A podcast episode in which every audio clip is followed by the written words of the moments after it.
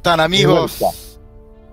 Ya estamos en un nuevo late, día viernes, un día muy bueno. ¿Cómo está mi querido Juan Machete, dueño de carnicería Lo Motoro, mi gran amigo personal? ¿Cómo está? Aquí estamos, compadre, un nuevo día, nuevamente empezando un tremendo programa, una linda jornada de día viernes, con una semana extenuante. Pero aquí estamos nuevamente con los emprendedores. Dígame. Oye, sí, ¿y cómo ha estado la semana para Carnicería Los Motores? Me gustaría, antes de, empezar con nuestro invitado, saber cómo ha estado Siempre bien. el movimiento de la carnicería. Siempre bien, siempre bien. Agarrándonos, estamos súper, súper, súper, súper bien. Nada malo que decir. Mira qué bien. ¿ah? todos los días se vende. Bueno, las personas que tengan la oportunidad de conocer la carnicería se dan cuenta de la calidad de las carnes. Pero hoy día vamos a hablar otro tema no vamos a hablar de los motores que vamos a tener ya un día. Vamos a hablar de los motores un día. ¿Cómo estáis, David? ¿Todo bien? Sí. Ya tenemos un invitado, ¿no? Sí, tenemos, tenemos invitados, tenemos agenda completa hasta más o menos ya agosto. Pero también nos vamos a hacer un día un programa para hablar de carnicería de los motores, de los emprendimientos también, y vamos a dejar algunos, eh, algunos invitados también en pantalla se nos, viene un se nos vienen dos tremendos eventos también que vamos a estar promocionando en las redes sociales para que nos sigan, compartan, va a estar bastante entretenido. Dos eventos para este mes de julio, para que las personas que están ahí con un poquito eh, perdidas con respecto a tips de venta, programación y, todas las, y todo el tema que, que, que hemos tocado todos estos programas, vamos a tener como un resumen en vivo. Así que eso es lo más lo que le podría adelantar. Oye, Juan, eh, tomamos el avión de nuevo. Ya todo nuestro público ya, sabe. Pasamos viajando, ya, ya hemos comprado otra libreta de pasaporte. Muy bien, muy bien. ¿Y dónde vamos ahora de nuevo? Mira, nos vamos, nos repetimos un destino, porque ahora nos vamos a ir a México. Qué bueno. Nuestros amigos queridos, amigos mexicanos que cada programa nos están viendo. Y en esta gran jornada, que vamos a ir para México, que estamos tomando el avión, aterrizamos allí, en la losa, nos vamos a, la oficina de un gran emprendedor, que él es un coach, ¿ya? Como, como los invitados que hemos tenido nosotros en el programa, pero él tiene una empresa que se llama Migrando al Éxito, ¿ya?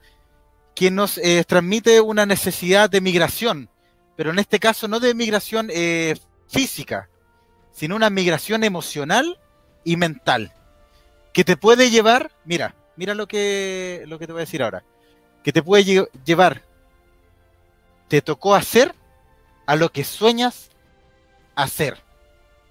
Que es súper importante eso, Juan. Conseguir meta. Conseguir meta y concretarla. Así que sin, sin nada más que decir, y ya nuestro amigo está ahí en el backstage con un pisquito sour, lo tenemos ahí bastantes cariños ahí, le están haciendo unos masajitos también. Hay, presupuesto, hay presupuesto. Hay presupuesto, ya hemos juntado presupuesto también y también hacemos un llamado a todas las personas que deseen auspiciar también nuestro programa, no escriben por interno y si son emprendedores y quieren visitar el ley, escríbanos nomás por interno. Así que sin nada más que decir, quiero invitar a, a nuestro gran amigo que ya hemos coordinado hace un mes atrás para esta visita estelar de este día viernes 22 horas. Con ustedes, nuestro amigo Herrera. ¿Cómo está? Buenas noches, Juan. Buenas noches, David. Aquí estamos muy bien. ¿Cómo estás, Héctor? Ya los veo con bastante energía ya en Chile. ¿En qué ciudad están? ¿En Santiago? Santiago. Qué bueno, está el invierno por allá, mucho frío. Demasiado. Aquí estamos en pleno, eh, iniciando el verano, pero no ha dejado de llover. Como decía, como diría Maná, no, no ha parado de llover. Eh. No ha parado de llover. Así, así está. Estamos con un clima similar, eh, Héctor. sí, está similar. Anoche estaba en 15 grados, o sea, para ser verano, en 15 grados está bastante frío. Y estuvo como hasta en 13 grados, donde estoy viviendo ahorita y con la lluvia, lluvia, bastante lluvia y bastante frío. Para la época sí está haciendo bastante frío, pero está súper bien. El clima es lo de menos, lo importante es lo que se está haciendo. Eso sí. Eso, justamente quiero, queremos saber nosotros quién es Héctor Herrera, que nos cuente quién eres tú, cómo llegaste a, a tu proyecto maravilloso que es Migrando al Éxito, en lo que estás y en lo que se viene. Eso vamos a hablar todo el programa de Héctor Herrera y el que es experto en mecánica de pensamiento. Que eso no lo habíamos escuchado nunca con Juan, tampoco nuestros televidentes, así que me gustaría también contar en ese tema, Héctor. Ok, mira, yo soy Héctor Luis Herrera, soy venezolano, tengo 33 años, soy de Maturín, Estado Monagas, al oriente del país. Eh, entro en este mundo porque desde niño mi papá era médico y mi mamá era profesor, es profesora de biología y, tiene un doctorado en educación, bla, bla. Siempre estuve en un ambiente educativo que propiciaba las condiciones para educar. Total que así fue transcurriendo el tiempo. Cuando llegué a los 24 años, ¿verdad? Estaba haciendo ejercicio en un gimnasio y me rompí la, la, una hernia que tenía en la columna vertebral con la que nací, una hernia entre la L5 y sacro 1. O sea, fue un choque súper duro porque hubo que operarme, tuve que hacer fisioterapia, tuve que hacer recuperación, la, cirugía fue súper larga, bla, bla. Fueron bastantes cosas, pero el momento cumbre, por decirlo así, o la parte de resiliencia o lo que puedo sacar de todo ese evento, es que una vez estaba en mi cuarto y este, conocí a una organización que se llama Rotary International, me imagino que la han escuchado porque está en Chile también, en, ingresé con Rotary International porque siempre desde niño estuve, he estado haciendo labor social.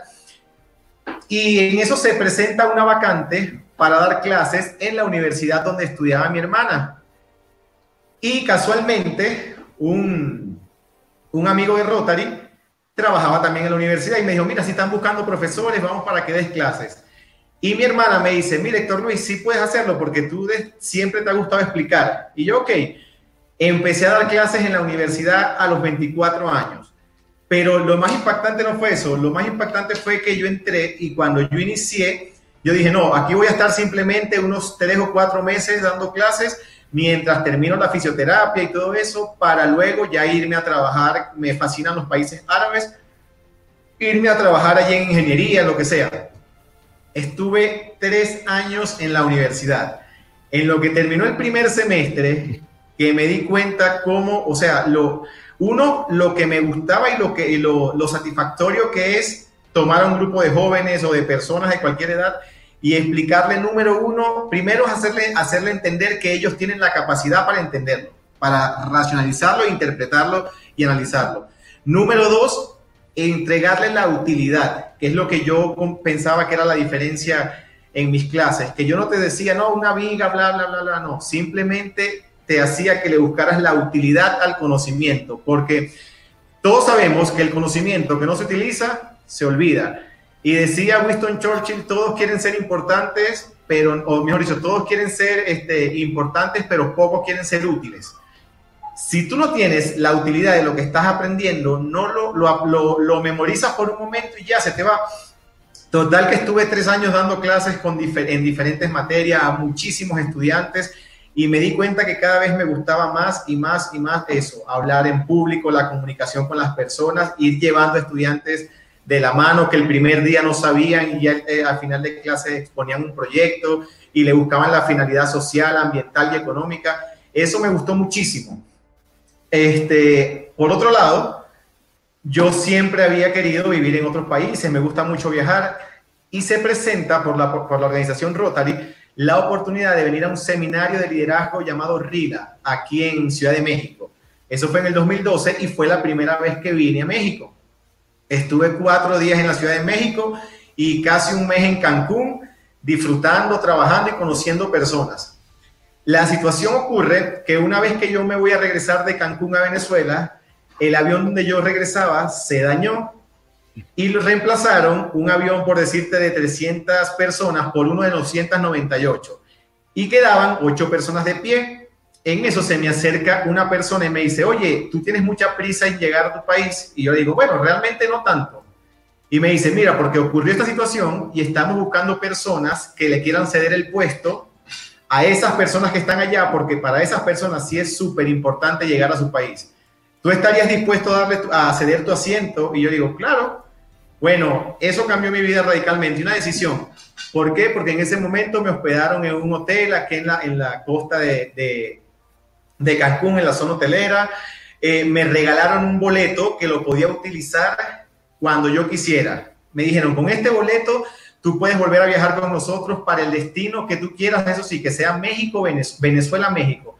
Y yo llegué a mi casa súper bien, guardé mi boleto, pasó el tiempo, cuando ya estaba por cumplirse o por terminar el boleto, la, vigencia, este, yo agarré y dije, volví a tomar la decisión y dije, mira, yo voy a ir a México. Tantas personas que quieren viajar y no pueden por dinero o por X causa.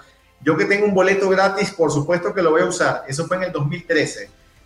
Me vine a México y recuerdo que en esa vez traje como 80 dólares, 60 dólares para estar como 20 días.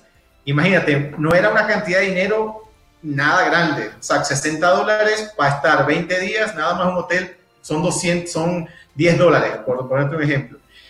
Y gracias a la organización tuve un contacto allá en el aeropuerto, bla, bla. Me buscó, la persona que me recibió, un rotario, fue una persona, o es una persona súper amable, súper dada y súper entregada a la labor social y también con una posición este, social eh, holgada, por decirlo así, acá en, en México. Esa persona eh, me ofreció quedarme de una vez en el 2013 trabajando en México. Y yo realmente no estaba preparado. Le dije, mira, yo vengo de vacaciones, está súper bien todo lo que me ofreces, pero yo me regreso a mi país. Esas personas me dijeron, ok, te vas a regresar a tu país, pero cuando tú decidas regresar a México, si la situación en tu país se pone muy dura y no tienes las divisas necesarias, cuenta conmigo que yo te regalo el pasaje. Total que pasó un tiempo, pasaron dos años y cuando ya yo tomé la decisión de venirme a México, le escribí y así tal como fue. O sea, le escribí como a las 6 de la mañana y ya a las 12 me había, tenía el pasaje en mi celular, imagínate. Y yo, wow, ya me vine a México, este, estuve viviendo en su casa, pero ellos viven en una ciudad un poquito lejana de lo que es la Ciudad de México. El frío me estaba acabando, o sea, realmente el factor principal era el frío, porque en mi ciudad natal son promedio de 22, 24 grados todo el siempre. O sea, cuando está en 20, ya todos andamos con sudadera en Maturín. A las 12 del día puede estar en 30 grados, 32, 29. Y aquí estaba en menos 4, menos 5. Entonces, imagínate el, el choque. Eh, fue bastante abrupto. Estuve unos días en su casa hasta que decidí otra decisión importante, venirme a la Ciudad de México, a la propia ciudad Ahí me vine, muchachos, llegué acá sin, sin ni siquiera dónde llegar.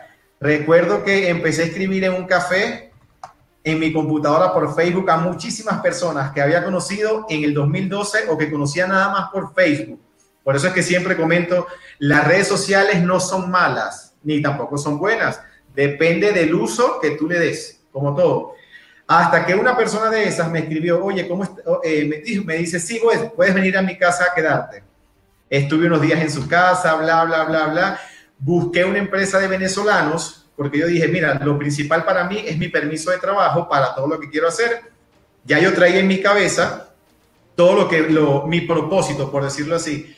Y la, en la empresa de venezolanos empecé a trabajar, era una empresa de ventas, de ventas de cursos. Total que cuando tenía ya, eso, yo llegué aquí el 11 de noviembre, por decir, del 2015. Ya como el 10 de enero del 2016 ya estaba trabajando fijo en esa empresa y tomé un, una hojita de papel así y escribí, este, por ahí está, escribí cuáles son mis habilidades, escribí cuáles son mis posibilidades, cuáles son mis relaciones, en qué soy muy bueno. Yo no comparto esa, esa, eso de que oportunidad de mejora, que siempre tienes que mejorar en lo que eres malo. No, yo me enfoco directamente en lo que eres bueno. Todo eso lo escribí y dije, ok, mi propósito es empezar a transmitir conocimiento y ayudar a personas. No fue fácil, estuve dos años trabajando en la escuela de inglés, realmente no era lo que me gustaba, aprendí, pero no me sentí, no, no me llenaba lo que hacía allí. Hasta que un día estaba en mi Facebook nuevamente, eso fue en abril, en noviembre del 2017, y veo un amigo, un gran amigo, que, escribe en su Facebook y coloca, Solicitamos personas para dar cursos y conferencias de desarrollo humano e ingeniería y, ojo, muy importante, que estén dispuestos a viajar por todo el país. Imagínate, yo dije, aquí fue, eran como las 12 de la noche y le escribí a él por Facebook, ¿sabes? Hoy es un gran amigo. Le escribí por Facebook y me dijo, yo lo había conocido los primeros días que llegué a la Ciudad de México y me dijo, eh, ¿cómo estás Héctor? Todavía sigue, ah, pero cuando yo lo conocí, él me dijo, ¿cuál es tu plan?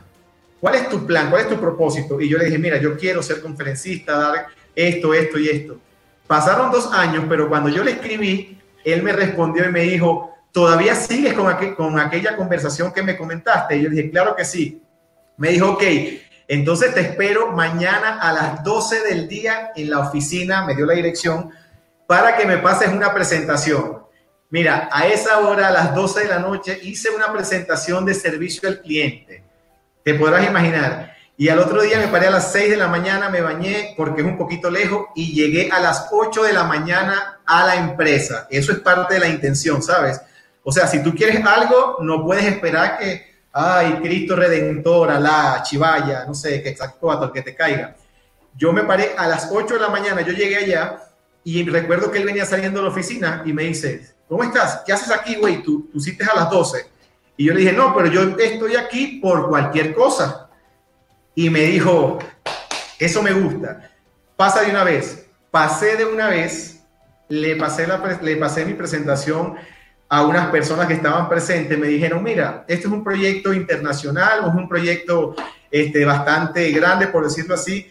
Necesitamos que nos expliques y nos hagas entender como si fuéramos niños de cinco añitos tu presentación. Y ahí Imagínate, todo lo que me nutrí en la universidad, que fueron tres años trabajando desde primer semestre hasta tesis, posgrados y, semestres principales, hice mi explicación y las personas me dijeron, me gustó bastante. Salí y mi amigo me dice, no, güey, o sea, le caíste en chinga a la gente, les gustó enormemente, empiezas con nosotros. Empecé con ellos en febrero del 2018 y desde allí, desde mi primer curso, conferencia con ellos, que fue el 6 de febrero de 2018, fueron 20 meses seguidos viajando, viajando, viajando, promedio de 4 a 6 aviones por semana. Si no estaba viajando en avión, estaba viajando en, en camión, en autobús. Más de 70 empresas, imagínate, en 20 meses tocamos 7 mil personas, solamente conmigo. En más de 70 empresas, una gran cantidad de, ciudades, como 70 ciudades, 29 estados. Entonces, eso ha sido parte de que, se cuenta súper rápido, en seis minutos, pero no son seis minutos, o sea, han pasado una gran cantidad de cosas para poder estar hoy aquí así hablando con ustedes. Bueno. Muy bonita, muy bonita la experiencia y sobre todo del cambiar, yo creo, de primero que nada de país. Estaba dentro también de, estos sueños pronto el poder eh, ir a cualquier otro país a ejercer en lo que lo que tú también quieres, lo que mismo que se fue forjando. En realidad es un camino que se fue dando paso a paso, pero como dices tú, nada es casualidad ni nada es siempre con un empuje. O sea, si tú o sea, si a una, persona normal le dice, mira, tienes que estar a las 12, yo creo que lo más seguro, si me queda dos horas, yo voy a salir a las 10 o a las 10 y media.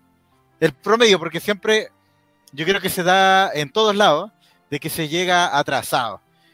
Y, claro, o sea, ya con las ganas, ya preparado, el llegar antes te hizo presentarte también antes, dar una confianza para, para ese empleador y sobre todo que tu trabajo tiene mucho que ver con lo que a ti te gusta, que es viajar. Y aparte el impacto que lograste hacer en 7000 personas, porque las personas hoy en día dicen, por ejemplo, en el caso de nosotros con Juan, eh, nosotros tenemos este programa que es de ayuda para los emprendedores, en el cual aprenden distintos tipos de tips, aprenden también de, del invitado, de nosotros, de la vivencia. Y me puse a pensar el otro día, haciendo una meditación, y me puse a pensar cuántas personas nosotros hemos logrado impactar, aunque sea un poco. De una hora, aunque se quede 10 segundos, 20 segundos esa persona, o quizá una frase que justamente la necesitaba. Y me puse a pensar, claro, eh, hemos llegado a tener un alcance más allá de Chile, que en un comienzo estaba presupuestado que fuera Santiago, Chile. Hemos ya llegado hasta Europa, pasando por Latinoamérica, con un nivel de reproducciones alto, pero a nosotros, más que tener un nivel de reproducciones alto, lo que a nosotros nos interesa es ser un programa educativo para los emprendedores, donde aprendan, donde también puedan tener un espacio en nuestro programa. Siempre nosotros dejamos la invitación a todos los emprendedores a poder participar en nuestro programa, que es una horita, que ellos van a poder contarnos su historia y también vivencias que nos sirven a todos los emprendedores, que eso es súper importante porque hoy en día estamos acostumbrados a que nos sucedan las cosas, esperamos que toda la racha venga, toda la racha mala, la buena, pero no vemos qué hizo esa otra persona para llegar al éxito o al camino del éxito, porque el éxito para mí no es el mismo éxito que para Juan o que para Héctor. Muy bien. también con eso. Es lo mismo también con la felicidad. Para mí la felicidad no es la misma que la de Juan y que la de Héctor y que a, lo mejor que la de nuestros amigos televidentes. También hay un tema ahí, por eso la mecánica del pensamiento que la especialidad de nuestro amigo Héctor aplica demasiado. ¿O no, Juan? ¿Qué piensas tú en esta primera parte de nuestro amigo Héctor? Ah, bueno, volviendo a la parte de lo que Héctor le puso mucha atención a lo que él dijo, voy a partir un poquito del principio cuando habló de Churchill el ministro inglés de la Segunda Guerra Mundial, me parece que es, ¿cierto? Que fue el primer ministro. Aparte de lo que dijo Héctor, también dijo otra cosa. Dijo, todos quieren ir al cielo, pero nadie quiere morir. Así es, muy bien. me gustó mucho. También lo dijo. Oye, y volviendo un poco al asunto, eh, hay un tema en psicología que se llama que tú no conoces a las o sea, tú conoces a las personas precisas en el camino que te llevó a donde tú estás. Pero hay un asunto en psicología que se llama que toda persona que tú conoces, hay dos alternativas. Una, que tú le cambies la vida, o lo otro, que ellos te cambien la vida a ti. O sea, nada es casualidad. Cuando tú conoces a alguien, por, por lo menos, caché que tú hayas hablado con esa persona, siempre, cuando tú conoces a alguien, siempre es un motivo. El destino no está cuando uno conoce personas por conocerlas, el destino está porque algo te van a servir. Por ejemplo, tuve un, tiempo yo tuve un jefe una historia cortita, ¿cachai? Que el tipo era muy altanero, muy pesado, muy, muy, muy de los típicos jefes, ¿cachai? Jefes. Y yo siempre, yo siempre me molesté con él y todo el asunto. Y yo también soy muy carepalo, yo digo las cosas como son, ¿cachai? Nunca tuve pelo en lengua en contra. Yo siempre dije las cosas de frente a ese jefe. Miguel Casoni se llama por si acaso, para que si, si me está viendo, él sabe que, que Juan Quiro le manda saludos porque Miguel Casoni se llama ese. ¿Cachai? Eh, porque, bueno, obviamente va a estar viendo y obviamente sabe que yo soy así. Y un día le dije yo, oiga, ¿usted por qué así? Le dije yo, tan berraco, tan pesado, le dije yo, anda, tan mala persona con la gente. Y sabe lo que me respondió, ¿no? Te estoy enseñando. Y dije, ¿qué me iba a enseñarme? Le dije yo, ¿qué me estoy enseñando? Me dijo, te estoy enseñando a que tengas paciencia para que cultives tu paciencia. ¿Sabes qué? Le encontré toda la razón. ¿Sí? ¿Sí? sí. Le encontré razón. Porque aquí en el mundo hay personas que llama que son, uno dice, ¿por qué esta persona es así? ¿Por qué esta persona es así? Entonces uno tiene que analizarlo de otro punto de vista, y ese punto de vista, ahí donde está el asunto de cambiar un poco el pensamiento de, si el punto de vista te está haciendo daño, a lo mejor no te está haciendo daño, a lo mejor te está construyendo en algo para que tú te fortalezcas. Y también ahí está el asunto de las personas que tienen tengan la mente fuerte, o sea, las personas que son débiles de mente, eh, un jefe le habla feo, le habla muy, muy mal, lloran, eh, se quedan pegados en el pasado, no avanzan, eh, no hay ninguna contribución. cuando pasó algo hace 5, 5, 6, 7 días atrás, lo vuelven a recordar. Entonces, cuando una persona es fuertemente lo que pasó, ya pasó y ahora estamos en el presente. Las personas fuertes viven el presente, ahora. Entonces, más o menos también relacionado con lo que un poco de lo que es la, la psicología, veo yo. Pero más o menos de lo que es el pensamiento, más o menos me refiero a eso. O sea, cómo funcionan nuestros pensamientos, cómo nosotros nos enfocamos también. Y para eso tenemos, bueno, obviamente un especialista que esto, quien nos va a explicar más o menos cómo funciona el asunto del hackeo mental también que se llama. ¿No es así? Sí, este, una parte que nombraste, hay algo que se llama conciencia situacional, que es tu habilidad de estar presente realmente en lo que está ocurriendo. No es nada más tu cara, parte de lo que tú decías, no es tu cara y tu cuerpo, no es que tú estés presente observando lo que está sucediendo. Yo considero que desde muy niño eso lo, cultiva, lo cultivé muchísimo en mi casa, porque yo estoy, date cuenta, o sea, yo estaba en el grupo de Facebook y vi la publicación y como yo ando en, la misma eh, vibración, por decir así, que ustedes, de inmediato nos comunicamos y se generó el contacto hace un mes y hoy estamos aquí. Eso es parte de cuán consciente estás de lo que está sucediendo. Te apuesto que hay muchas personas que quieren hacer un live o quieren conversar en YouTube, pero están pasando y ven la publicación y están pensando en a qué hora empieza la novela, a qué hora empieza la película, cualquier tontería, por decirlo así, y no estás metido en el personaje de lo que está sucediendo realmente. Pasa muy seguido. Pasa muy seguido. Así es. Y ahí donde está el asunto que, por ejemplo, lo que hablábamos la otra vez, el asunto en lo que es PNN, el asunto de programación neurolingüística, lo que hablábamos otra vez, hablábamos de que, por ejemplo, los niños de repente están en un trance, cuando están viendo, por ejemplo, una película o están viendo algo, algo animado, tú los ves que están así como pegados y realmente ellos están con su, su sistema en, en, trance, en trance y están con, con su, a ver, con la conciencia irracional, ¿cierto? Con su consciente, su consciente racional, pero con todo el inconsciente irracional, ¿cachai? Que es toda la parte que no vemos, ¿cachai? Que la, la, conciencia, a ver, como, como un inconsciente. el subconsciente. Su, inconsciente está como una esponja absorbiendo todo lo que el niño en ese momento está, está viendo. Y pasa, y pasa muchas veces también en las personas también eso. Que no son conscientes de lo que están viendo, no están, no están conscientes, ¿cachai? del ser, de la hora, ¿cachai? Del tiempo donde están. Eso es súper importante. Esa es la teoría ericksoniana que te, habla y realmente es así. O sea, cuando el consciente toma el control, por ejemplo, cuando tú te concentras en una actividad y empiezas a concentrarte en la actividad, tu, tu frecuencia cerebral empieza a disminuir un poco porque estás, no estás en cinco cosas a la vez, estás en una sola y tu subconsciente que genera el 90% de los resultados de tu vida, empieza como a abrirse y empieza a haber intercambio de información o incluso puedes, eh, es como la, la hipnosis, la hipnosis, el trance, eso es lo que hace. Colocas a la persona, la enfocas en un momento, en un evento de su vida y empiezas a remover y a ver qué hay o a introducirse, por decirlo así, en, su subconsciente. Eso es súper interesante y si la gente supiera eso, la persona lo pudiera eh, utilizar a su favor porque eso es parte del pensamiento. Una vez que ya tú sabes eso, o sea, ustedes tienen la información, tú puedes detectar cuando estás en trance, o sea, tú puedes detectar cuando estás muy enfocado en algo y va a haber una parte de tu cerebro que te va a decir, David, Juan, ya estás allí. Y en ese momento, dice Napoleón Hill en su libro Piensa y hágase rico, tienes que empezar la autosugestión.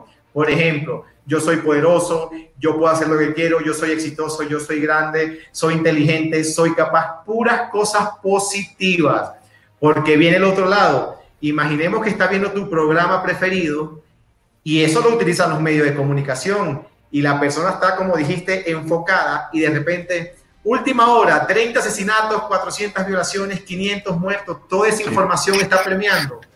Toda esa información está permeando. Y ahorita lo vemos. Entonces, es súper importante tu nivel de conciencia y cuán consciente eres de lo que estás absorbiendo visual y auditivamente. Eso es un punto súper importante. Pudiéramos estar cinco programas con eso.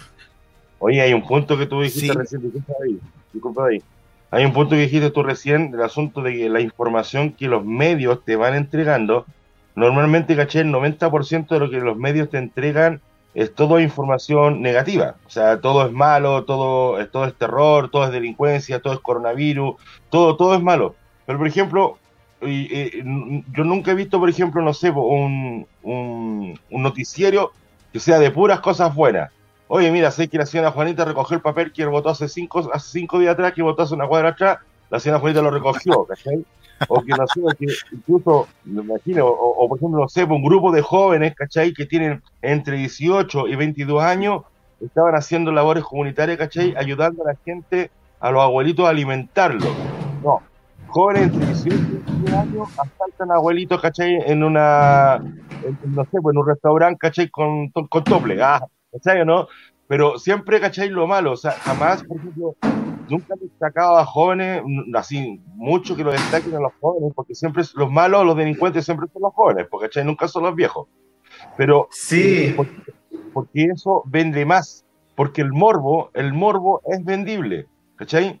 Porque no tendrían rating, ¿cachai? O sea, si ese, esa es la lógica. Y entonces, entonces donde pasa lo siguiente, que el ser humano eh, incluso, incluso es más, ahora estamos viviendo una especie como de, un, una especie como de un terrorismo de información. Cuando digo terrorismo de información, que por ejemplo todo es malo, todo es malo, todo es malo, ¿cachai? Las medidas que toman los gobiernos, la, el asunto de la parte de, de, sanidad, ¿cachai? Está mal, que los gobiernos no tienen, ¿cachai? Cuando se llama la posibilidad de poder mejorar o enfrentar algún tipo de, por ejemplo, de pandemia. Ahora se nos viene otra pandemia que es la peste bubónica, que la H1N1, que los marcianos, que la extraterrestre, ¿cachai? Que Adolfo Hitler resucitó. O sea, aquí esta cuestión, ¿cachai? Que nos llama, se viene con el terrorismo de información tremendo. Es real, es completo. Iron Man era gay, ¿cachai? Y no era, no era, no era príncipe. Mira, es así. Es así, y te digo algo. Yo, Oye, te tengo otra, te tengo otra, de que se, ahora se supo de que, de que, de que realmente ñoño también era el señor Barriga, güey. Y eso no lo sabía nadie.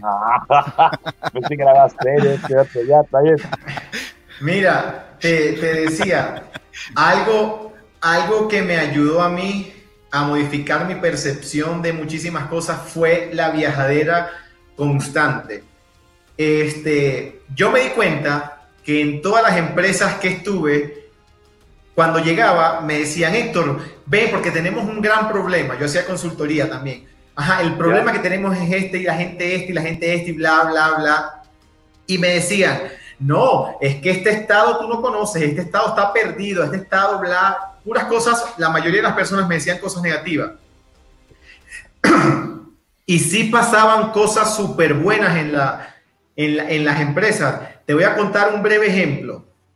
Hubo una empresa donde estaba una persona haciendo como una soldadura y le cayó una barra como de 10 kilos de acero en el pie y se lo rompió y la persona es diabética. Eso originó que se le eh, dañara la herida, no cicatrizara, en fin. La persona estuvo un año en el hospital de esa ciudad, pero lo, lo impactante no es eso, lo impactante es que durante ese año todos sus demás 19 compañeros de trabajo, todas las semanas ponían 100 pesos de su dinero cada uno y hacían un sobre con 1.900 pesos y se lo llevaban a la esposa e hijas del señor que estaba hospitalizado. Y además de eso, además de eso, se turnaban diariamente para que al señor le siguieran pagando. O sea, hablaron con el patrón y le dijeron, mira, el puesto de David o el puesto de Carlos lo voy a cubrir yo los lunes, él los martes, bla, bla, bla, bla. Y el señor no perdió su trabajo durante todo el año y volvió. O sea, eso, eso es una historia digna. Yo dije, eso sí es una historia digna de la Rosa de Guadalupe y de lo que callan las mujeres y de Benevisión Blue. Eso sí, pero si te das cuenta, ese tipo de historias no, no las resalta. Y son cosas súper bonitas y súper eh, de, plenitud que tú dices, wow, o sea, a veces yo me venía de esos, de esos sitios y decía, con un aprendizaje enorme, ¿cómo puedes aprender tú tanto? Así, las personas súper buenas. David, dale. Sí, mira, quiero hacer un alcance. Quería, sí, quería hacer un alcance con respecto a a lo mismo que estábamos hablando de el manejo de los medios de comunicación. Es un tema que me encanta, me fascina, me encanta averiguar por qué los medios están trabajando de la forma del populismo, porque no siempre son cosas buenas, ojo, ojo con eso, porque cuando estaba quedando una tremenda escoba en un momento, estaban hablando del pase de Alexis Sánchez, que es un futbolista chileno, hacia otro equipo, y estaba quedando la escoba. Eh, hablemos de la, no sé, por ejemplo, hemos hablado de la Copa América, hemos hablado del marketing, cómo los medios de comunicación lo manejan a las grandes masas, a los que están con, e, con esta parte sellada. Y nunca, eso no viene de ahora, no viene solamente de las redes sociales, y esto ha venido de siempre. La misma propaganda de guerra, de la Segunda Guerra Mundial, siempre mostraba la propaganda, por lo menos viene, por lo menos que tengo, he visto mucha propaganda eh, alemana, a donde Adolf Hitler salía hablando horas, horas, que él es como de los dictadores, es como el gran mentor de los dictadores porque tiene un manejo increíble. Tú ves un, discurso de Adolf Hitler y algo increíble que como sin saber lo que está diciendo, te causa algo. Ojo que ellos trabajaban, él también trabajaba con un equipo atrás. Claro. Entonces, hay un gran manejo. Aquí hay un gran manejo de la propaganda, de lo mismo que pasa ahora con el coronavirus, por ejemplo, que ahora ya con lo que dije ya no sé si nos van a pagar eh, con la, frase. Eh, lo mismo pasa. Mata más el tabaco, mata más eh, la guerra, el hambre. da lo mismo, pero están, el hambre, el hambre es, es, es, terrible. No tanto la guerra, porque la guerra la estamos viviendo y una guerra económica. Oye, mira, lo de la propaganda también lo tengo anotado y lo otro que estuvimos hablando del quedarse enfocado en una pantalla, me recuerda mucho ver a los niños de hoy en día viendo los programas infantiles con esos tipos de colores específicos, con esas figuras específicas de diseño de los monos para que se queden pegados mirando. Ahí tienes uno. Lo otro, la gente obviamente está esperando ver algún programa de, televisión de entretención, porque quiere liberarse de lo que están pasando hoy en día. Dice, pucha, ya que puedo ver, dando puras cosas terribles en la tele. Ah, que voy a ver, voy a ver chiste. Pero la, la mente, pero sabes que la mente es traicionera en ese sentido porque busca el ocio. El ocio como distractor. Busca el vicio, busca ese tipo... Busca todo lo que genere placer. Sí, busca lo que genere placer y tranquilidad también a la vez. Pero ¿qué pasa? Que por ejemplo yo, ay, ¿qué voy a ver? Voy a ver la Rosa de Guadalupe, mm, yo me estresaría, porque en realidad es puros problemas. Que el, que el vecino que se mete acá, que la suegra, que, que allá, y la gente aparte dice, no voy a ver la teleserie y ve puros problemas y problemas que no existen y problemas ajenos y de actores y, mal. Y en realidad nosotros, por eso siempre en los programas que nosotros tenemos con Juan, siempre nosotros hemos invitado a nuestro público, que nuestro público es un público que les gusta ver el programa para aprender tips, también para poder debatir en las redes sociales, porque son temas que no se tocan en la televisión tradicional, ni siquiera en las radios tampoco eh, a gran escala, ni, ni, ni, radios comunales. Lo que pasa en los medios de comunicación tradicional tocan el emprendimiento, por lo menos acá en Chile lo hacen, y lo voy a decir con sus palabras, tocan el emprendimiento por una cosa de rating, por una cosa de lograr em, hacer como, dar como un impulso al emprendimiento, decir, hoy sí, la señora tanto logró, lo logró, pero no se acuerdan, no se acuerdan los bancos, no se acuerda el gobierno, y además, los emprendedores entre nosotros somos súper poco solidarios. Aquí, aquí en Chile le llamamos el chaqueteo. Eso de decir que Juan vende eh, que la carne, que está buena, que está mala, eso es chaqueteo. Y acá en Chile, y no sé si en otros países también se utiliza bastante. Sí, la competencia, la competencia es leal. Pero, y todo eso va con el tema que estamos hablando, porque eso es parte de la mecánica del pensamiento. O sea, para entrar en el tema, cuando yo llego a una empresa o cuando yo me reúno con una persona, su forma, la mecánica, la forma como estructura, su realidad va súper ligada a lo que ha absorbido en diferentes medios de comunicación y lo que absorbió en su familia. Te pongo un ejemplo. Llego a una empresa y me dicen, el jefe, siempre hay algo malo del jefe, siempre, pero nadie enfrenta al jefe o, propicia una conversación, para no decir enfrenta, y le dice, mira, a mí no me gusta esto, a mí me parece mejor esto, vamos a hacerlo así. No, todos tal cual hace la novela, cuchuchando, hablando detrás del jefe o de la coordinadora o del gerente y teniendo y generando un estado de tensión absurdo y real con adversidades en la cabeza pero nadie se atreve a decirle al jefe, mira, o a la jefa, o a la gerente, o al gerente, al líder, Juan, quiero hablar contigo porque no me parece que llegaste tarde y no me saludaste. No, siempre se arma como especie de todo un drama, un show, y esa es la mecánica del pensamiento. porque nosotros los latinos, por decir así, que es la parte que conozco, tendemos a pensar así? ¿Por qué no pienso, oye, llegó Juan y no me saludó? Puede ser que está súper ocupado o que tiene muchas cosas que hacer o a lo mejor tiene una situación familiar con un hijo o con su esposa, con alguien y no me saludó. Y voy, Juan, buenos días, ¿cómo estás? Sabes que pasaste, te saludé y no me saludaste. Lo más probable es que Juan te diga, ah, mira, disculpa, lo que pasa es que tengo una deuda enorme por lo de la pandemia y discúlpame, no te vi. Y si te dice que no te viste, ¿cómo? ¿Cuánto sabes? exacto. No, y, eh, eh, imaginemos esto, que te diga, no te vi, me ignoraste. No, no es que te ignoró, es que simplemente no te vio. Eso se llama sistema de activación reticular. Tu sistema de activación reticular está enfocado en dinero, en otra cosa, y tu cerebro filtra la información que pasa y no la ves. ¿Tú te imaginas lo disperso que fuera el ser humano si le estuviera prestando atención a todo lo que ocurre a su alrededor? No logras nada. Y hay personas que han dominado el arte de estar distraídos, ¿sabes? Que no se enfocan en nada y andan así, y pasa un pajarito, y pasa una hormiguita, y el gatito hizo un miau y empezó la novela, y toda su energía se disipa y no logras nada. Eso es parte de la mecánica del pensamiento. En qué estás enfocando tu energía y cómo estás procesando la información que te llega, ¿la estás procesando como te enseñó la televisión o la estás procesando como tú decidiste procesarla? Esa es una de las principales preguntas que, hacemos. De, de, hecho, lo que, tú, lo que tú estabas hablando, ¿cachai? Del asunto, yo me, recuerdo una historia, no me acuerdo dónde lo escuché, no me acuerdo dónde lo vi, pero cortita la historia.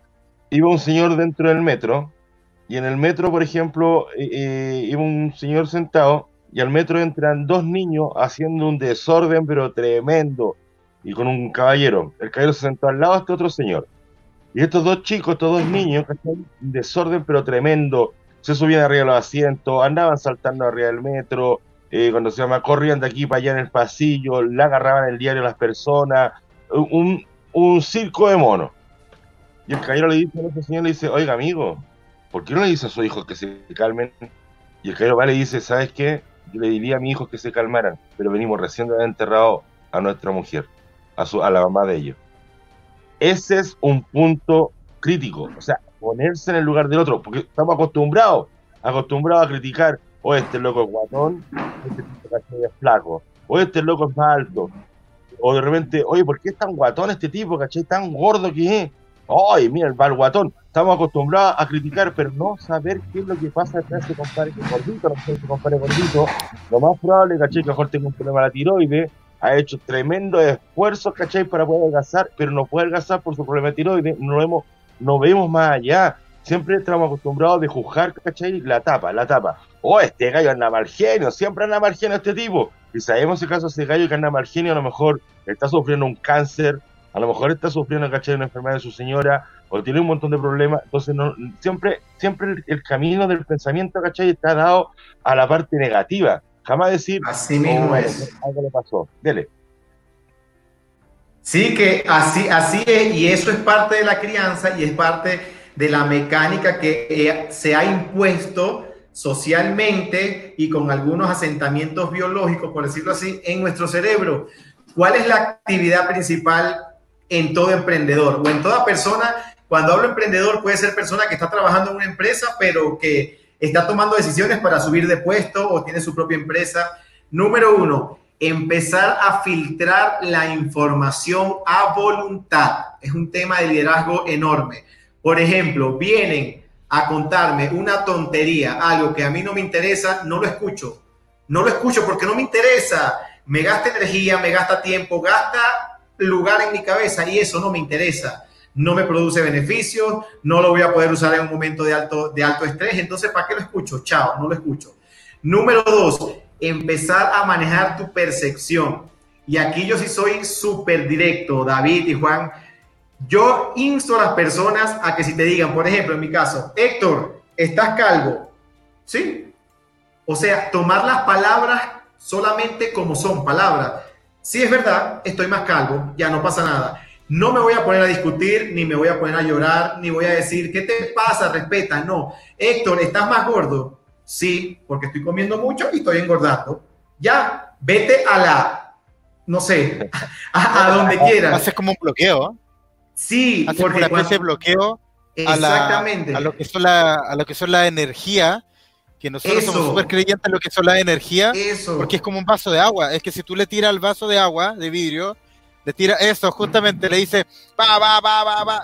Hay unas vibraciones que la otra vez estuve viendo un reportaje que son así como las coas, pero si le habla cosas, eh, música, a lo mejor una música tranquila y todo, hace una hace una geometría pero increíble y lo mismo dice que pasa con lo que estás diciendo tú.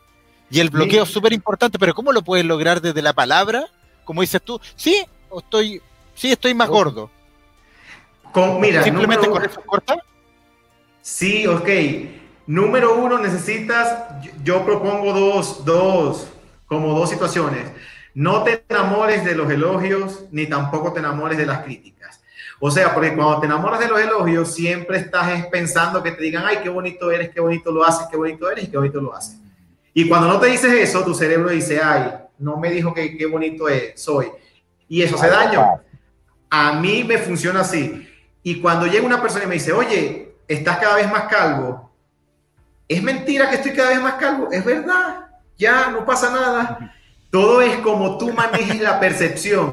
Y sabes que, muchachos, y a las personas que van a ver este video, ahorita hay muchísima energía que los medios, influencers, una gran cantidad de personas se encargan de direccionarla a esa, a eso. Por ejemplo, ¿Tú sabes cuánta energía pierde una persona que vaya manejando, va caminando y otro le dice, quítate, este, enano, bajito?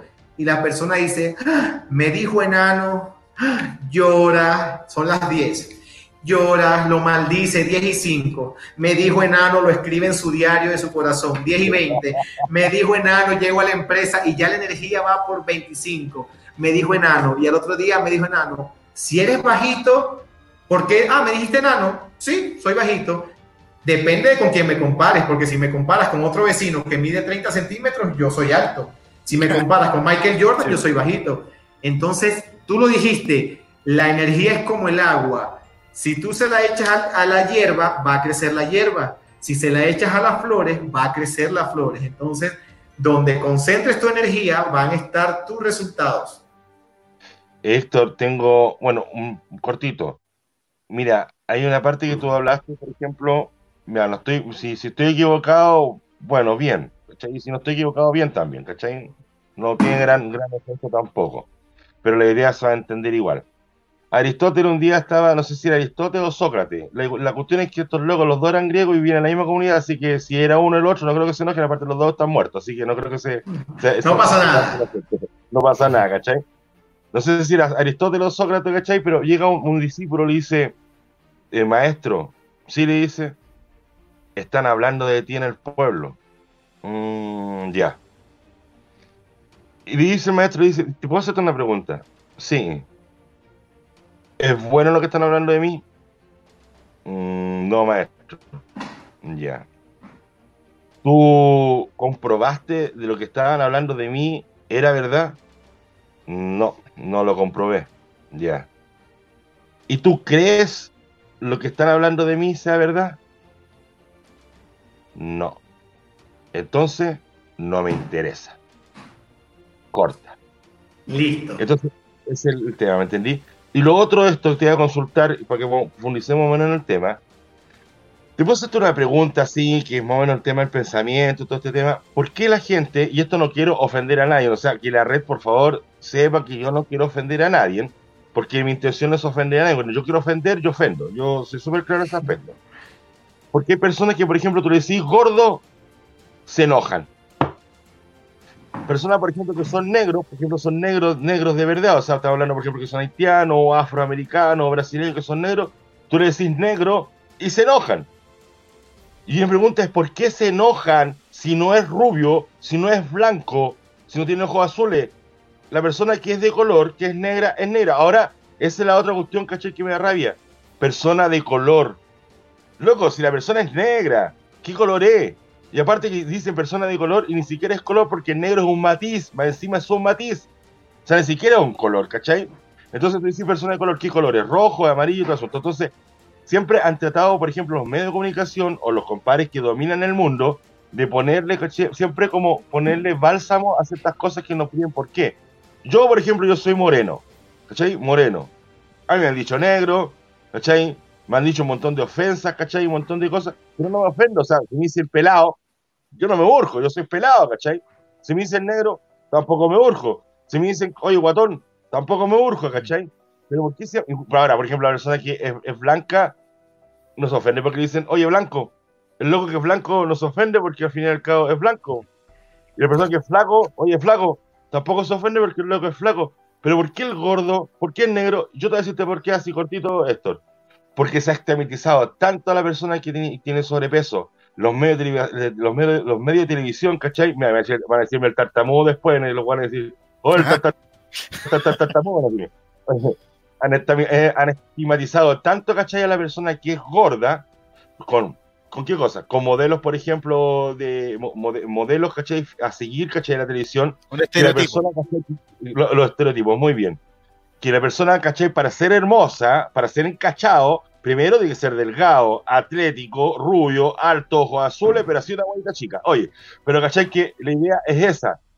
Eso es lo que ha pasado. Entonces, por eso los compadres que son negros se ofenden, pues, Si no fuera por Obama o no fuera por Will Smith, o no fuera, caché, por el loco de la búsqueda de la felicidad, los negros estarían todos ofendidos. Hay tanta persona que tiene sobrepeso, que tiene un tremendo coeficiente intelectual. Entonces, por eso yo pregunto, más o menos, Héctor, ¿por qué normalmente las personas siempre se ofenden con dos palabras, gordo y, negro? ¿Por qué? ¿Por qué pasa eso? Mira, yo eso yo lo hemos conversado muchas veces. Ninguna palabra puede ofenderte al menos que tú tengas un concepto ofensivo de esa palabra. Por ejemplo, yo he visto inmigrantes acá llegar a México y decirme, yo no me voy a poner a limpiar ese piso. ¿Qué ofensa tan grande tú me vas a hacer yo limpiando ese piso? Entonces el problema está en la mecánica del pensamiento, en cómo piensa la persona y cómo percibe. Entonces yo le pregunto, o sea, que para ti las personas que limpian pisos son menos que tú, ¿verdad? No, yo no quiero decir eso. Sí lo son, pero están de forma subconsciente. Sí lo es cuando la persona concientiza eso y dice, mira, tienes que sincerarte contigo mismo y aceptarlo. Mira, sí, por cuestiones políticas, por cuestiones de medios de televisión, por cuestiones de vivencia de mi infancia, tengo un sesgo, por decir así, cognitivo, tengo algo en mi, en mi subconsciente que dice que cuando una persona limpia un baño es menos que yo, por decirlo así. Una vez que la persona interioriza eso, ya empieza a entender que no es menos que nadie, o sea, que ponerte a limpiar un piso no te va a hacer menos persona. Y esa es la parte más importante de, de entender cuando haces un proceso migratorio, cuando haces un proceso de emprendimiento. Ponerte a lavar un coche no te va a hacer menos personas Ahora vamos con la parte que me dijiste. Si una persona está obesa o está gorda, tiene que sincerarse y decir, mira, si estoy gordo, ¿y qué? Tengo que adelgazar por salud, sí. Tengo que hacer ejercicio por salud y para verme, por ejemplo, para estar más atlético y sentirme mejor, sí. Pero lo primero que tienes que hacer es dejar ese resentimiento contra esa palabra. Ojo, eso no es fácil porque si no, ahí lo tienes todo el mundo diciéndote, como tú dijiste, te dicen negro. Si a una persona tú le dices negro y la persona te dice, sí, soy negro, y ahí muere. Pero si le dices negro y te dice, ay, me dijo blanco o me dijo alto. Yo siempre cuento, cuento una historia. Cuando yo era niño, una vez yo fui corriendo y mi papá era médico, estaba haciendo un récipe y yo le dije, yo estaba llorando y le digo, mi papá me dice, ¿por qué lloras? Yo tenía como siete años. Y le dije, no, porque me dijeron, estaba jugando y me dijeron, eh, gordo, bola de grasa. Y mi papá me dice, es que si estás gordo. Y yo así, sí, pero, y me dijo, sí, si estás gordo. Y si no quieres seguir engordando, ¿por qué te tienes que comer tus cuatro empanadas en el desayuno y cuatro empanadas en la cena, Héctor Luis? Más bien me echó un regaño y me dijo, ¿tú quieres que no quieres que te digan gordo? Ponte a hacer ejercicio para que te digan flaco y vete para allá que estamos haciendo otras cosas por aquí y vienes ahorita a hacer algo. Y ya, ya, listo, ya. Y lo más impresionante no es eso, lo más impresionante es la creencia y el sesgo o, lo que se genera en tu cerebro. ¿Por qué? Porque hoy yo vivo en México y yo soy extranjero. Y yo he estado en auditorios una sola vez me ha pasado. Este es un país precioso y las personas son, yo digo que en este país no, no, la xenofobia no existe, pero una persona dijo, México para los mexicanos, no queremos a los extranjeros. Y yo dije, está bien, o sea, ya no pasó nada, yo no me voy a poner, ay, no me quieren, bla, no, o sea, esa es su percepción de la vida, se nota que a lo mejor no ha viajado y no ha estado en otro país, no pasa nada. Terminó la conferencia y yo lo saludé y todo y le dije, mira, yo soy de Venezuela, bla, bla, bla, bla, bla. Y ya, no me lo tomé como una ofensa personal. Y ahí voy a hacer un punto para las personas que nos están viendo. Estoy totalmente de acuerdo y convencido que todas las personas, sin importar su sexo, su color de piel, su peso, ganen lo mismo por cualquier trabajo hecho, sí, que sean reconocidos por el mismo trabajo, sin importar ese tipo de, de, de diferencias, sí. Que todos tenemos iguales derechos, sí. Pero te hago una invitación a ti que estás emprendiendo, que o a ti que a lo mejor estás haciendo ejercicio, o que eres bajito, o que eres alto, o que eres calvo, o que tienes mucho cabello, o que tienes un lunar en la nariz, cuando te digan, mira, calvo, sí, soy calvo, no pasó nada. Gordo, sí, engordé, no pasó nada. Flaco, sí, soy flaco, no me importa, y ya. Eso te quitará una gran, uno, que vas a elevar tu nivel de conciencia, y dos, que te hará ahorrar una gran cantidad de energía, mira, inimaginable. No caer en discusiones tontas. Mira, yo quería hacer un pequeño alcance. Mira, quería hacer un, pequeño alcance, en realidad lo encuentro súper importante, lo, eh, lo que hemos estado conversando en el programa.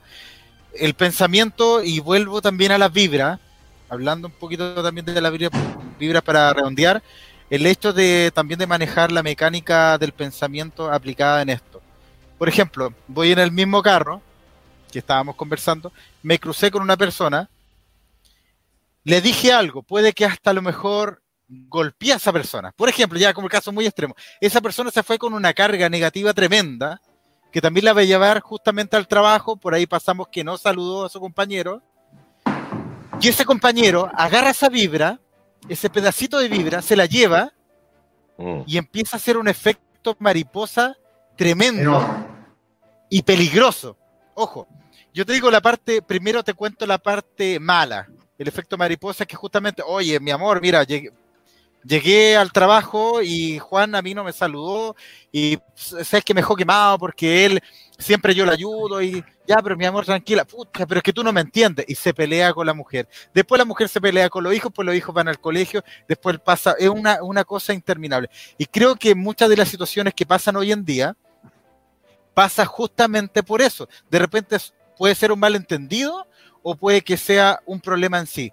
Pero si no se utiliza lo de la mecánica del pensamiento, puede ser terrible. El otro, al contrario, algo bueno. Detenerse, pase, y la persona te sonríe. Esa sonrisa es como un agradecimiento. Y hoy en día, lo que nos hace falta es sonreír. Pero sonreír del alma. De verdad, está bien ser solidario, está bien a poder ayudar, está bien poder ayudar a lo mejor como se ayuda acá en Chile y allá también en México lo hacen, que hacen la Teletón, sí, pero también que esto se replique siempre, el día a día. Sé una buena persona, porque le vas a, vas a hacer que este, este tipo de efecto mariposa de la felicidad sea mejor y sea más grande que lo malo. Ahora nos hemos dado cuenta por un bicho del nivel de contagio que existe. Y te lo explico como el, con el coronavirus, lo mismo del pensamiento y de la mala vibra. Se contagió por un contacto prácticamente directo a un metro, hay un contagio. Entonces te das cuenta todas las personas que se han contagiado y todas las personas que han, eh, han podido compartir entre ellas distintas cosas. Y ahí va también anclado lo que te decía de las vibras te lo estoy explicando con un bicho que ha sido mortífero, que ha sido terrible, que está azotando fuerte hoy día el mundo, pero un caso así de alguien que se dice que comió murciélago, se dice, no, yo no me lo trago por nada, eh, le llegó a tener este nivel de contagio. Imagínate una buena vibra, un buen pensamiento o un mal pensamiento. Imagínate que esa persona tú te la topas, llega hasta Donald Trump. Donald Trump tiene un mal día, justamente se peleó con, con los rusos y se arma la tercera guerra mundial. O sea, hay que tener mucho cuidado. Y lo otro, saliendo del sistema global, el emprendedor. Y de verdad, la familia, yo hago un llamado a la familia del emprendedor que esté viendo ahora el programa. No le digan a su marido, oye, Ya, po, ¿qué pasa? ¿Qué pasa? Que todavía no, no, no logra surgir. ¿Por qué? Llevamos tres meses. ¿Por qué? Hago un llamado a la señora, hago un llamado a la familia, hago un llamado. Apoyen, apoyen. Si no van, si no van a apoyar, no digan nada.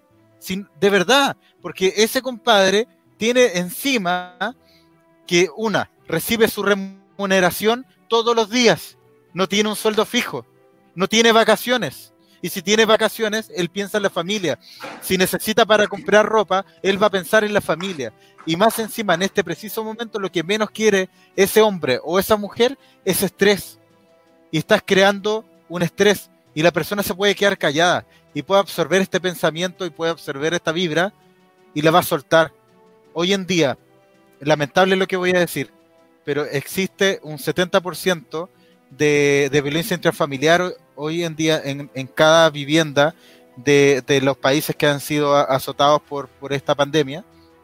Y es por lo mismo, estamos conviviendo más, nos estamos recién conociendo y tenemos que tener un nivel de tolerancia. Y de verdad que, oye, no hiciste esto. No, pero lo voy a hacer. Listo, déjalo ahí, como dice nuestro amigo Héctor. Ahora hay que utilizar la mecánica del pensamiento, ¿no, Héctor? Sí, es la, la mecánica del pensamiento es eso, cómo ordenas tú, hay otra palabra que se llama sintaxis del pensamiento, por decirlo así, cómo ordenas tú tus ideas y tus pensamientos. Pensar de manera correcta es complejo, es un hábito, es un arte y tienes que desarrollarlo. Te pongo un ejemplo. Agarra a un niño que no sepa la fórmula del agua, la fórmula molecular, y, le, y dale un 2 una H y un 0. ¿Puede hacer el agua? No. Y tiene las herramientas, pero no, la, no las ordena correctamente. O imagínate que le dices, llama el número de emergencia es, y le das los tres números, 191. No va a llamar o va a fracasar unas 200 veces hasta que pueda marcar 911. ¿Por qué? Porque así tienes las herramientas en tu cabeza, pero no la estás ordenando adecuadamente. Y cuando yo escuché esto la primera vez, yo, eso fue un despertar, porque yo dije, o sea, ¿cuántas cosas tienes tú el potencial de hacer y no las estás haciendo porque tus pensamientos no los estás ordenando adecuadamente? Y yo no soy un experto haciéndolo, ¿sabes? Me cuesta, cuesta trabajo, escribo, pienso, me educo, porque sé que la forma como piensas es determinante en tus resultados. Esa es la mecánica, eh, lo que hablabas tú y volviendo al tema, eh, si te dicen algo, una persona que no es lo que tú quieres escuchar, por poner el ejemplo, tú tienes dos opciones. O lo, lo escuchas y lo mantienes o simplemente pones tu energía en otra parte. Y aquí voy con, este, con esto que te voy a decir. ¿Por qué los seres humanos nos enfocamos simplemente en lo malo? Ese señor que no lo saludó se llevó su mala energía todo el día pero ahora, el otro caso que pusiste, el señor que sí saludaron, no pasa todo el día, mira, me conseguí a Juan y me saludó y me, y me dijo que qué agradable verte. Eso se te olvida. Lo bueno no lo empiezas a agarrar cada rato, pero lo malo sí agarras y te aferras a ellos y dices, no me saludó y en el 2001 Juan no me saludó cuando yo llegué a mi casa, pero 20 años ha estado de llevarnos de café y los 20 años no, eso no importa, eso no me interesa. A me importa es el minuto en que no me saludó, porque eso genera sufrimiento y me veo como una víctima y cuando me veo como una víctima me saludan, hola, ¿cómo estás? Pobrecito, no le des tanto trabajo y es premiada la victimización desde que estamos en la escuela. Entonces, es toda una tarea y a los emprendedores que nos están viendo, es toda una tarea. A partir de hoy empiecen a preguntarse por qué pienso como pienso. ¿Por qué pienso así? Y ahí vas a encontrar todos tus resultados también. Oye, Héctor, mira, yo eh, ya entramos a la última etapa del programa. Yo con esto me voy a despedir. No es que me vaya a ir al tiro, pero con esto me despido yo porque va a ser lo último que voy a hablar. Eh, eres lo que piensas, eres lo que comes, y eres, eres cuando se llama lo que tú piensas durante el día. ¿Me entendí? Porque muchas veces lo que más tú piensas en el día es lo que te puedes convertir. Y también esa palabra que dice correctamente que eres lo que comes, y eso está totalmente muy, muy, es muy, eh, es muy verdad, ¿entendí? O sea, eso tampoco no, podría entrar en discusión. Pero yo quiero hacer un llamado más que nada, por ejemplo, a este, a este tipo de cosas. Eres lo que piensas. No importa quién, eh, esto es para todos los emprendedores. No importa si no te creen, no importa si tu mamá te dice, ah, sí, no estés con tu mismo tema, o ya. No te cree tu mamá, no te cree tu papá, no te cree tu hermano, no te cree tu tío, ¿caché? No te cree nadie, no te cree tampoco tu señora, weón, no te cree tu, hijo, nadie, te cree, weón. O sea, estás haciendo un esfuerzo tremendo, ¿cachai? Por tirar tu propia empresa para arriba, pero nadie te cree. Y si tú te enfocas, ¿cachai? En que nadie te cree, te va a irte a la ruina. Eso está más que claro. Entonces, si nadie te cree, ¿cuál es el esfuerzo de tú que los demás te crean? Si vos tenés que creer en vos, en vos. Vos tenés que creer en ti, ¿cachai? En ti, lo que tú estás haciendo, ¿cachai? Que tú sabés que estás haciéndolo bien y tú sabés que un día el resultado. Porque todo el mundo alrededor, nadie ve el esfuerzo que tú estás haciendo. Si, oye, esa usted es mentira cuando dicen, no, si igual yo te apoyo. Mentira, no te apoyan nada. Que al final y al cabo, ¿cachai? Lo único que le interesa esta es la cuestión. Primero te dice, no, no hagas ese negocio, sé que una persona hizo este negocio y le fue mal. Puta, vos sigue insistiendo, sigue insistiendo. Y dicen, compadre, ya hay dos años y no te he visto nada, no te he visto tanta plata todavía. No creo que te vaya bien. Lleváis cuatro años, todavía estáis en la misma, seguís todavía en esa y todavía sigue insistiendo.